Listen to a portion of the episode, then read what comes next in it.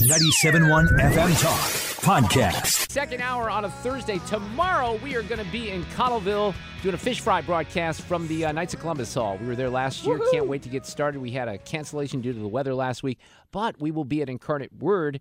I'm just going to tell you, I'm having so much problem saying Incarnate Word, and here's why. I blamed Wiggins on this originally, but it was Tricia who wrote the copy and accidentally put in world instead of word. Oh. So then we had to redo the promo because that promo ran a week ago, right? So now we want to promote next week's fish fry. Right. And the damn word was still world, and I'm like an idiot like Steve Carell and Anchorman. I read the stupid word the wrong way every time. So I understand this. Yes, I really do. Your eyes see those things, and then I couldn't get it out. Before Sue's News, a couple of things I wanted to cover, just some of them very quickly. You know, I've spent a lot of time in the last couple of weeks talking about Fran, who was dismissed from the MS Society because she didn't understand gender pronouns. And she's 90. And they finally apologized in a very weak way yesterday. But here's my issue with that story. I've yet to see that story in the New York Times, in the Washington Post, in the L.A. Times, on CNN, nowhere. Now, Fox did it, Jesse did it, but it's been nowhere in the legacy media. That seems to be a legitimate story, right? And they haven't covered it. This one I love, and there's a part of me really that wishes I would have talked about this yesterday because I knew it was going to turn out this way, and you're just going to have to trust me. I open up the Washington Post yesterday, and I see, you know, I look at stories all day long, and I'm looking for things to talk about. And I see this story written by a reporter by the name of Molly Hennessy Fiske. The headline is, Oklahoma non-binary teen died after school fight amid reported bullying. And you read this story, what's known with certainty is that a 16-year-old is dead. Nex Benedict collapsed the day after an altercation in a girl's bathroom at the public high school they attended, where relatives say the 10th grader, who used they-them pronouns, had been bullied for being non-binary. So you read this story, and they give every indication, this lovely reporter Molly does, that this was a result of these bullies, right? That Nex was beat up by a bunch of kids in the bathroom. Little slight problem with the narrative because they released the autopsy results and she did not die from anything related to the fight. Actually, they didn't release the autopsy. They have reported that they can say definitively that nothing from the fight resulted in her death. I don't think they know exactly why this little girl died. But let me tell you something. The media went wild with this story because it's in Oklahoma. They're a red state. They hate gay people. They hate trans people. There were people that were quoted in news stories about this. And the Washington Post did the same thing. Look, it never happened. Okay, so the incident happened. But I think there's some indication that Nex poured water on the girls that sort of went after her in the bathroom. So she started the fight. I'm not defending any violence that would have taken place between any of these kids. What I'm saying is the media, again, tries to hook you in with a bunch of bullies. Redneck bullies in Oklahoma beat up this trans kid like they always do. It didn't happen. All right, so that's one story I wanted to talk about. I thought this was interesting, too. In the L.A. Times today, the Sierra's remarkable recovery. Snow drought fears overturned in a flash. So let's try to track this just a little bit in California. It was climate change, CO2, evil capitalists that caused the drought that was, hanging over California. But now there's no drought. Like they've had tons of rain, the snowfall ample. So what's to account for this? That's a good question. I am so confused by that. I really wish someone can help me out. Oh, I didn't pair this correctly with the previous story, so let me do that. Man, that's bad on the part of the host here this afternoon. I had a perfect segue. What I'm doing here is going through my X feed. Notice how I'm calling it X now, because I was very active today. You're very hip. There is a story from Denver, and here's the CBS News story. Ladies and gentlemen, I'll make the prediction on this that I should have made on the trans story from Oklahoma, okay? And I should have done these two together. Here's CBS News Twitter. A Martin Luther King Jr. monument in Denver was vandalized this week, with the vandals stealing a bronze panel depicting African-American participation in the wars from the American Revolution to Vietnam. It can't be replaced, the sculptor of the panel said. You want to bet if and when they catch the vandals, and they won't catch the vandals. They're not white, okay? I can guarantee you that one as well. They will not be white. What else here? Oh, the Kansas City shooting story. I have to get to that. This is awesome as well. So the Kansas City Star, they finally decided to put the mugshot in of this dude that killed the disc jockey the other day, Lisa Lopez Galvin. And we talked about this the last couple of days because you had the news conference and Lindell Mays was identified. And I even read from the criminal report yesterday where Lindell Mays says, I thought I shoot once. The cop says, hey, did you realize this person was, running away from you? Yeah. He had finally admits it. He was Mirandized and everything. So the Kansas City Star finally puts the picture of this Lindell Mays guy in the paper, and they put an editor's note, which is really something. The Star is for the first time publishing a booking photo for Lindell Mays, who was taken into the Jackson County Detention Center Tuesday night after being treated at a hospital. The Star has held off until Wednesday to understand why a booking photo of Dominic Miller was not available. The Jackson County Prosecutor's Office said Wednesday morning that Miller is still at the hospital and had not yet been photographed. In addition, we took the time. This is my favorite part. First of all, on that part, why do you have to have both shots anyway? Who cares? Use the one that you have. But then they say this. We took the time to carefully consider whether to use booking mugs in the absence of other images of the adult suspects. The Star's policy is to use booking mugs only in the highest profile of crimes. Okay, seems like this one fits the bill, Kansas City Star, but they had to put an editor's note because, of course, the thugs are black. And I know that's a dog whistle, Mary Q, but we're kind of talking about the facts right now, aren't we? The Kansas City Star doesn't want to do that because they feel bad about it. They feel like their social justice mission is thrown off course when they have to put a thug's picture in the paper, but they had to do it, actually. These allegations are deeply concerning. Does the president have any comment? We're not going to comment. It's not clear messaging. No. And now, Sue's News, sponsored by Mr. Appliance, speedy expert service, MrAppliance.com. Fred, do you make chili? Oh, yeah. It's National Chili Day. That sounds great. Okay, we've got some in the refrigerator. Do you like the chicken kind, or are you straight up beef? No, it's ground chuck, that sort of thing. Okay, that's beef, Fred. That's how that works. Well, do you? Oh, you mean as opposed to chunks? Have you ever done it with chunks regular of beef? Ground beef? Because I haven't either. No, I haven't either. Wasn't ground chuck a little different than ground beef? No, not really. No, I thought it was just like a little, like lower fat or not. No, I don't know about the fat content. All right. Well, Fred, I'm with you. Fred, I buy ground chuck. Yeah. Here's what I buy. Whatever is the cheapest. And I think that might be the ground chuck. I did not mean to insult you, Fred. Because that is National Chili Day, and there are so many. Like, Mark Cox is from the Cincinnati area, and they do a special kind that they call Skyline Chili.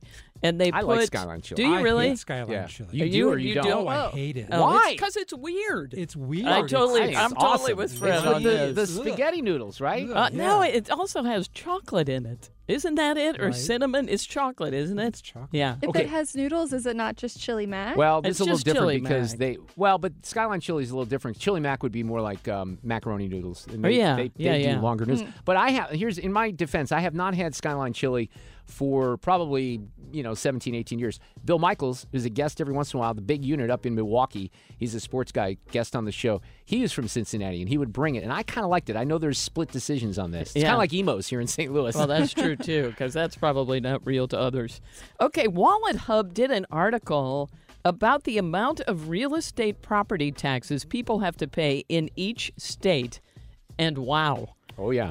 The property tax rate varies widely by state. Now, I found this interesting. The lowest tax rate for real estate is in, can you guess what state, Mark Reardon? Well, I lived in Wisconsin, and I know it's very high there. I know Illinois is high, Minnesota as well. Those would be my guesses, or Massachusetts, something like that. I think the lowest. Oh, the lowest? Yeah. One of the lowest, property rates? Uh-huh. I would say, Alabama or something. I would have thought so, too. What do you say, Abby? Iowa? Good guess. Fred? Utah? Hawaii. How is that even possible? Because of tourism, maybe. Oh, maybe. Maybe because it's offset by that. They hit the tourists and not the property owners. That would make sense. Okay, the lowest rate is in Hawaii, about 0.27%. Florida at the 24th lowest in the U.S. Missouri is 29th. Our real estate tax rate is about 0.91%. The highest, Illinois. This is the second highest. Illinois is one of the top two. They have a tax rate of 2.11% on real estate property. It's outrageous. Now, they don't have other taxes, so they get you through that. In other words, they don't have, we have personal property taxes here, and they don't have that. But 2.11. The only state that topped that was New Jersey. And I didn't see that coming either. It's 2.33%. So, yes, Illinois people paying a lot of real estate tax. Move to Hawaii. Of course, you can't because it's really expensive. It's so annoying because I've been, and I think a lot of people are in a situation where they have more on their mortgage in escrow for their property taxes than they do in their principal of the mortgage. Oh, I wouldn't be surprised. Yeah, because that's just weird. Okay, I saw this story, and I just thought it was so bizarre that I thought I would do it. Okay, apparently Jay Leno has a habit of falling in love with women who were born on September 5th. Oh, thank goodness. I do not. Is that you? No, I'm September 6th. Okay. So. It sounded like you were confirming something there. That really did. It kind of freaked me out. No, I'm like, oh, thank goodness, not me. Okay. That includes his wife, Mavis. Okay. In a 2016 interview, Jay said, quote, "I've lived with 5 women, and every one of them was born on the same day." What? Okay, but... hang on. Quintuplets. I just know about Mavis because I've heard him talk about Mavis. So how many did he? Does he have other girlfriends or wives? Or these people that he just kind of met? Before he married Mavis, I guess. And I can look at a woman and go September 5th. I don't know why that is, says Jay Leno. I don't look for a woman born on September 5th. I just wind up attracted to them. That's so weird. When he first met Mavis, he asked her if she was, quote, born on or around September 5th because he was attracted to her. When she told him she was indeed a 9-5 baby, all he could do was laugh. That would be the 5th or 6th woman. That's so crazy. He said in that same interview, Jay remembered interviewing, remember the comic strip Kathy? Oh, yeah. Yeah, okay. The woman who did that, Kathy Guyswhite. One of my least favorites probably back in the day, if I had to be honest. Well, he found himself, he was interviewing him for her, and he thought, oh, gosh, I'm kind of attracted to her. So he said, what's your birthday? And she said, yep. Come on. September the 5th. That's bizarre. It's just so weird. Anyway, as weird as it is, Jay does not seem to question it. He says, I'm one of those people who accept things exactly as they appear to be. What? That is just nuts to me. But, I mean, I was interested enough in the story to do it, but okay. That could have served as a random fact. It could have, but it was so long. 3 or 4 years from now, write that down for a random fact. Right. It's too long. Do you have, I'm going to ask you to think about this today because we're going to talk about it tomorrow. What movie could you not make it through? Did you either leave the theater, leave the room? You could not finish it. Think about that. Because I have one, too, that immediately comes to mind. Do you have the same one as he does, Fred? No, but I know what Mark's is. I don't think you do. Oh, really? No, yeah. Really? No, was which one you recently watched? No. This goes back to, in fact, I'm trying to even think of the damn theater. If we go back to the early 80s, this was not at the Chesterfield Mall. What theater would have been out in West County back in the early 1980s? DePere? No, further out. It wasn't the care. It was more. Was there something right by 141? And I don't know. I just remember. I'd have to think about what theater it was, but I'll think about this for tomorrow. Okay, for sure, think about that for tomorrow, and Abby and Fred as well, because we'll cover that one then. There was a survey out, and I wondered if Mark could answer this. 26% of parents say packing their kids' lunchbox is their least favorite chore. Is that true? Oh, I got a lot of least favorite than that. And truth be told, Mom takes care of most of that. But when I have to supplement the lunchbox, not too stressed about it, no. 29% would rather clean the bathroom than put a few things together for the kids' lunch. Well, Becky might answer this differently because there's a lot of pickiness on the part of the 8-year-old. See, that's what I'm thinking must happen. Packing lunchboxes could take a lot of time, especially if you're preparing multiple items to your kids' taste. And not just tossing in a Lunchable. Does she ever just get Lunchables and toss them in? Not as much recently. My daughter is just so weird about eating. You know, we can pack the lunchbox, and then the lunchbox comes back, and there's nothing eaten out of it. So what are they doing? I have no idea. She get something at the and no idea. KFC is rolling out a new menu item called Chizza. That's the mashup thing. Come on, you haven't even heard it yet. No. When I first read this today, I thought I had to read it twice. The name is a mashup, of course, of chicken and pizza. It's not fried chicken on a pizza. It's pizza on fried chicken. So the fried chicken fillets are the crust. And then they put marinara and mozzarella cheese and pepperoni on top. It sounds like those are the only toppings for now. Chizza? The Chizza. I like the name. Yeah, come on. It will be available at most KFC locations nationwide starting on next Monday. We will see how long it lasts. A Chizza, yes or no, Abby? I would try it, but I don't love the idea. I want the crust of the pizza. Fred's not eating that. No. Oh, you try would? It. Okay. I think all the foods there I would eat. All right. Well, let's. I like the grouping. That's what Fred's saying. Yeah, right. Fred, I'll split it on it, so I'll eat it. Yeah, right. Exactly. I like that. I'll split a Chizza with you. Sue's News brought to you by Mr. Appliance, speedy expert service. Go to MrAppliance.com. Today's random fact: Tic Tacs. Remember the Tic Tacs? I like the orange ones. Not to be confused with Tic Tacs, but yes, I do remember Tic Tacs. They still have them, don't they? Yeah. I think they do. Little breath mints, right? My brother is in a Tic Tac mood right now. Oh, that's so funny. They're still around. They are almost pure sugar, but since each one has less than 0.5 grams, they're legally allowed to round down and say they're sugar-free, even though that's all that's in them. That's funny. And that's it. That's crazy. Isn't it? There you go. Thank you. So, yeah, that one was nice and compact compared to the earlier, more detailed random fact. There you go. Hey, Abby, make a little note, make a little community note for the host to buy a, what do you call that thing? A Chizza. Because we have the Kentucky Fried Chicken right next door. Yeah. So we'll sample one very soon. Jane's got to be in on that, though, too. We might have to get her involved. Fish Fry Friday tomorrow. Come see us in Cottleville. We'll get started at 3 o'clock with the Reardon Roundtable. Jane on the panel. John Gaskin.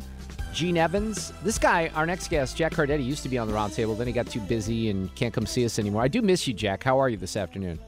I'm doing well. It's great to hear your voice, Mark. He's in mid-Missouri, and you work on a lot of issues, but you also work with Mo CANN Trade and with my friend Andrew Mullins, by the way, when I know Andrew very well. But this is interesting, and I've always been honest about this. As you know, Jack, my wife is in the cannabis industry. I certainly supported legalized medicinal and recreational marijuana, but this is about some of the stuff that gets sold in these convenience stores. We had this story earlier this month, Sumner High School students that consumed a product that was bought at a gas station.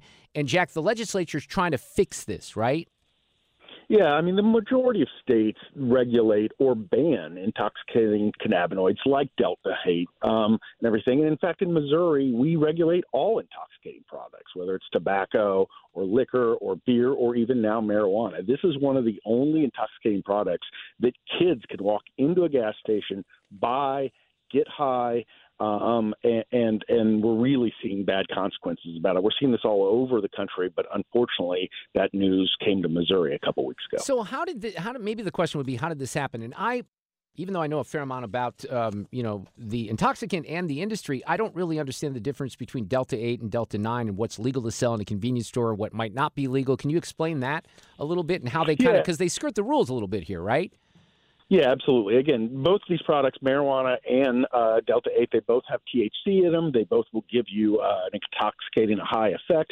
Only one of them is heavily regulated in the state of Missouri, and one of them is completely unregulated. It's the Wild West. And how this happened was when the federal government passed the 2018 Farm Bill, they legalized industrial hemp.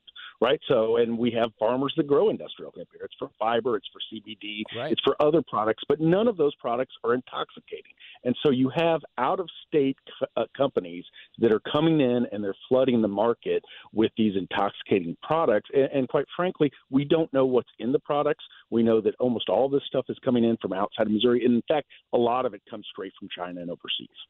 Is this, maybe this isn't a good analogy, but would you compare this a little bit to the VLT lottery machines, since there's a gray, they call them gray machines because there's a gray area in the law? Is that a little similar?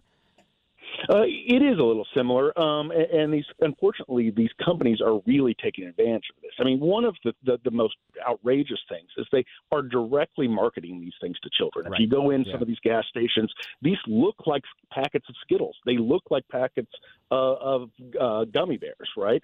And so you have some kids that are taking these knowing that they're going to get them high. There are other kids that are mistakenly taking these, and that's really what's leading to a lot of the hospitalizations that we're seeing. Jack Cardetti is with us. He is a spokesman for Mo CANN Trade. We have State Senator Nick Shore is going to be on the show tomorrow in the 5 o'clock hour, Jack, when I do the fish fry. And I know that Nick is involved in the legislation. So this week, the Senate Judiciary Committee in Jeff City voted to approve a bill that's going to deal with some of this. Can you explain that?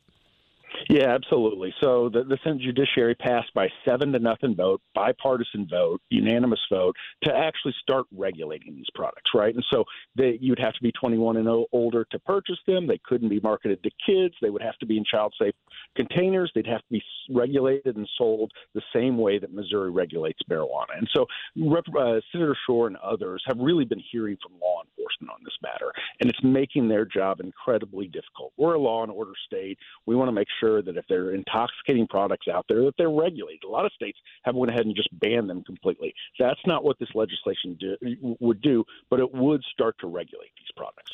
Do other states have similar challenges here or not?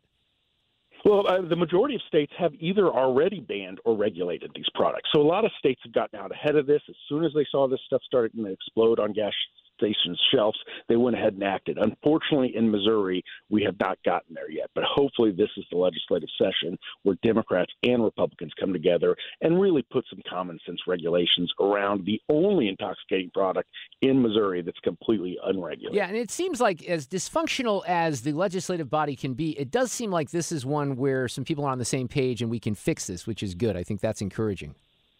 It is. The thing we worry about, though, is the gas station lobby is working this bill, opposition to this bill, very, very hard. They are selling these products. They want to continue to sell these products, and they're lobbying against this legislation. What is their defense? Because since they are, intoxicating, what's their defense of that?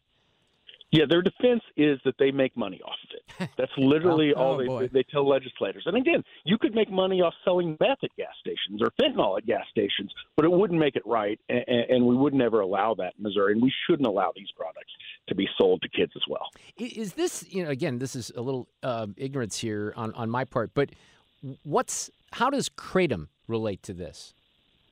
A little bit different, but similar in the marketing and some of the other things. So it gives, again, it's an intoxicating product. It's sold a lot of the same places. We'll see this, but the chemicals and part of it are different. Well, the reason I bring that up is because I just saw a story in the Washington Post this week about how some people, there's been some deaths that have been reported even from Kratom. So that's something else I guess people need to be careful with. All right. Well, thank you so much. I appreciate you clearing up some of the questions on this because I was curious, Jack Cardetti, and I hope they can get something done. We'll get a further update from Nick tomorrow night for sure. I appreciate you having me on. Thanks, Mark. And we'd love to have you back on the roundtable, Cardetti, if you can squeeze us in at any point. Let's do it some Friday. That sounds great. Take care. Thanks, Jack. He was awesome. I always liked him on the roundtable because, again, he's like Jane to a certain extent, where less annoying, of course. He talks less, but common sense. Even though he's a Democrat, he's a good dude, and he's in Columbia, which I have affinity for. Let me get to. I have some time here. That didn't take a ton of time, so I want Fred to get this person on the air because I think it's going to be interesting. Rob Henderson is his name, and Rob wrote a book called Troubled, a memoir of foster care family and social class. So I read a piece on Substack today from him, and I thought it was very interesting. And this has to do with some of the stuff that's going on college campuses. So he went to Yale, and he said, there were many surreal aspects of my experience at Yale, including the opportunity to learn from high-profile professors. I took a course on Shakespeare taught by the late Harold Bloom, who had been described as the most renowned and arguably the most passionate literary critic and Shakespeare scholar in America. And, he kind of goes on about his experience at Yale. He says, before my first classes were scheduled, I was sitting in a courtyard of my residential college when a young woman asked for help lifting some boxes into her dorm room. She introduced herself and told me she was a senior. I explained that this was my first semester. What do you think of Yale so far? She asked. I was embarrassed to answer. I keep waiting for them to tell me it was a mistake that they let me in, I said, carrying the boxes up the stairs as she guided me. Walking around, it feels like I'm dreaming. And her response was, it's such a great feeling. Enjoy it. So he kind of goes into, a little bit of the beginning time. She offers to sell him Adderall. That's actually part of the story. But that's not what the story that he wrote in Substack is about. In his first semester, he tells about trying to get into a course, and some of this might come back to many of you because I talked about this person on the air quite a bit when it happened.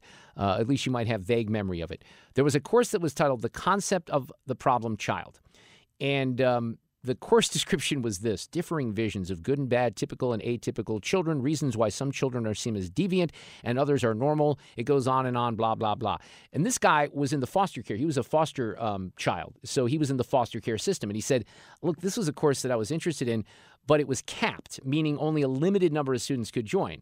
So 100 students had applied. Many of them were seniors. He was new. He was a freshman. He was waitlisted. No big deal. I'll take it the next time. And he writes an email to Erica Christakis, who was the professor, thanking her. And then he learns, and this is the part that I'd remember, and I was reading this piece this morning, I thought, oh, I remember this. So that was the last time that class was ever offered at Yale. And here's what happened. So he says, walking through Old Campus, the oldest part of Yale, I found a flyer indicating that NYU professor Jonathan Haidt was visiting campus to give a talk at Yale.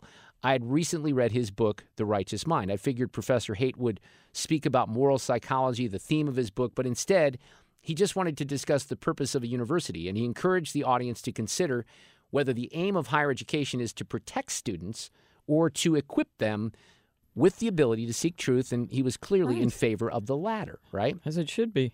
And he said, Rob said, I thought this was strange. I sat there utterly perplexed. Why was he talking about this? And Rob admits, I didn't have the background to understand, the knowledge to understand. The social environment was new to me, and he didn't realize there was a national debate going on about the very nature of higher education. This was a while ago, right? This wasn't just in the last 6 months where we've had this renewed debate. So he says, soon the message of Haidt's talk would become painfully clear. Just as my feelings of being a total outsider had begun to subside, they would suddenly resurface. 2 weeks later, I was sitting on a bench in front of Sterling Memorial Library, reading an email on my laptop by Erica Christakis, the professor that I just mentioned, who taught the concept of the Problem Child course. I'm confused, honestly, I said to the student next to me. I have no idea why people are upset about this. And that student sighed. He said, I knew that email would be controversial as soon as I read it. So the university administration circulated a campus-wide email to students. This is where the memory might come in. This was a few years ago. To be sensitive about what Halloween costumes they wear. The idea was that the costumes that implied other cultures or interests were unserious or played into stereotypes that might cause discomfort or harm to others. So Erica Christakis, and I read from this, she wrote an email to students, and she was rare, very rare college professor, because she questioned whether the administration of Yale University should interfere with students' lives. She defended freedom of expression. Huh. She urged, go figure. She urged students to handle disagreements about costumes on their own. Well, you know what happened to her? Canceled? Oh. Fired? Canceled. Oh, yeah. And they went after her. And then what happened, here's what I remember about this. At one point, there's a video of this out there with Christakis or her husband. I'd have to find, probably should have found it before this. But there's a conversation with a bunch of these radicals at Yale, and they are shouting. I think it was her husband. He's trying to defend his wife, and they are shouting him down because the students thought that this was just part of their education. You know, cultural appropriation, that's terrible, right? So there was a student who told Rob, a fellow student who was from Greenwich, Connecticut, said that Rob was too privileged to understand that the pain that those professors had caused. At first, Rob says, I was stunned, but later I came to understand the intellectual acrobatics necessary to say something like this. The student who called me privileged likely meant that due to my background as a biracial, Asian, Latino, heterosexual, cisgender, and he puts in parentheses, that is, I present as the sex I was assigned at birth, male. This means that I've led a privileged life. However, I also learned that many inhabitants of elite universities assign a great deal of importance to lived experience. This means that your unique personal hardships serve as important credentials to expound on social ills and suggest remedies. And Rob thought, well, that's kind of contradictory, right? Which is more relevant to identity? One's discernible characteristics, gender, ethnicity, sexual orientation, etc., or what they actually went through in their lives. I asked two students this question. One replied that this question was dangerous to ask. The other said that one's discernible characteristics determine what experiences they have in their lives. This means that if you belong to a privileged group, white, heterosexual, you're privileged, right? Then you had a privileged life. Rob says, well, I dropped the conversation there. Now, this piece goes on and on because it's an excerpt from his book, but he points out that the language that the students used in association with these professors who had just encouraged them to think for themselves, right? Oh, no. That was danger. That was harmful. That was painful. Trauma, that word. Trauma. You know, when we think of trauma, we think about this poor little girl who was buried with her brother in Fort Lauderdale under sand, right? Trauma to them means that you misgendered someone. That's what happens on these college campuses. You know what? I'm reading a book by Dr. Gad Saad. He calls it The Parasitic Mind. And he covers a bunch of this stuff. And part of it is then we churn out kids who have no ability to critically think because they think that everything is trauma. If somebody doesn't agree with you, that's trauma and dangerous. And how are you ever going to debate anything when you're just traumatized by somebody who doesn't agree with you? No, it's the victim class. And this is what we're raising, and this is what we've gotten, and this is how these, and it's starting earlier and earlier. It's starting in elementary school. It's certainly happening in middle school and in high schools. They're indoctrinating them, and then academia takes them on in college and completes the brainwashing process. Now, having said that, and I want to get Rob on to talk about his book, there's a pushback. There's even news today that Yale, for example, is going back to the ACT test, which they ditched. So some encouraging signs out there in academia as well, despite all the evil. Do you ever watch the show Veep? No, I never saw it. Julia Louis-Dreyfus, she reminds us of Jane. Jane loves it when we say that. Tony Hale, Anna Klumsky, very good show. Really, really funny show. Was it HBO? Or? It was, I think. We call that Max now. Oh, sorry. So make sure you get that right. Yeah. You know what's funny about Veep is when I first tried to watch it, I thought, this is, too... I felt like they weren't... I don't know what I felt. I felt like they weren't being true to the way... that I forgot it was a comedy, maybe. And I thought, they're not taking this seriously enough. But then I kind of got hooked into it at one point, watched every episode, loved it. Well, there was an interview that, you know who Doug Emhoff is, right? I do not. He's the first gentleman. He's Kamala's husband, Doug Emhoff. So he was on Andy Cohen. Andy Cohen, of course, from right here in St. Louis on his podcast, and this came up. You might think we already know everything there is to about her, but we happen to have the one person here who can shed a little more light on the Veep. So do you watch Veep? Have you ever seen Veep? We're living it. Yeah, so he says we're living Veep. That's my life every day. So Fox, we have to give credit here. They did a little montage of the vice president and Selena Meyer. You know what I would like to tell people, but obviously I can't. No, say it here. I should be president because it is my God turn. Are you ready to step into the role and do whatever the country would need? I'm absolutely ready. But thank God our president is in good shape, in good health. Because words have many meanings, and what we mean to say when we speak those words can mean so many different things, we can confuse our own meaning and misspeak. The significance of the passage of time. So when you think about it, there is great significance to the passage of time. I mean, just so far ahead of its time. The show is, it really is funny. And I'm sure, look, I have to say this all the time because... entertainment is not skewed toward us conservatives, right? So sometimes you kind of have to accept the fact that it's going to be biased, right? And they're going to take swipes at Republicans. But in my world, funny is funny. Right. And Julia Louis-Dreyfus was brilliant in that role. And it mocks, it's a satirical, somewhat accurate portrayal of the goofiness of politics. And what's stunning about a show like Veep, and I think it's certainly more stunning for me because I'm close to people who work in the swamp, no offense to those listening who might be people who work in the swamp. And there's so much reality. There really is. You see different scenes in Veep and you're like, yep, you can. And now you can even relate them to Harris and something. I had never put that together. I would recommend that show. You know what's funny is I think I've told you, I've gone back and I've been watching Frasier. And I'm like into about 4th or 5th episode in the 2nd season, and I was texting with a good friend of mine in Cleveland who, same age, and we grew up appreciating a lot of the same shows, and I said, hey, were you a Frasier fan? He goes, yeah, kind of. I don't know that I watched it all. And I told him I was rewatching it, and he said, does it hold up? And I said, yes, it does hold up. It really does. Now, maybe for me it's a little more interesting because he's a talk show host, right? Right, so right. But it's, that show, and I don't know if I can offer, I put Schitt's Creek in this category. When you have great casts, Veep is in this category. That's why I'm tying them together. Schitt's Creek, Veep, Parks and Rec, okay? There's a few that would go to the elite comedies of all time.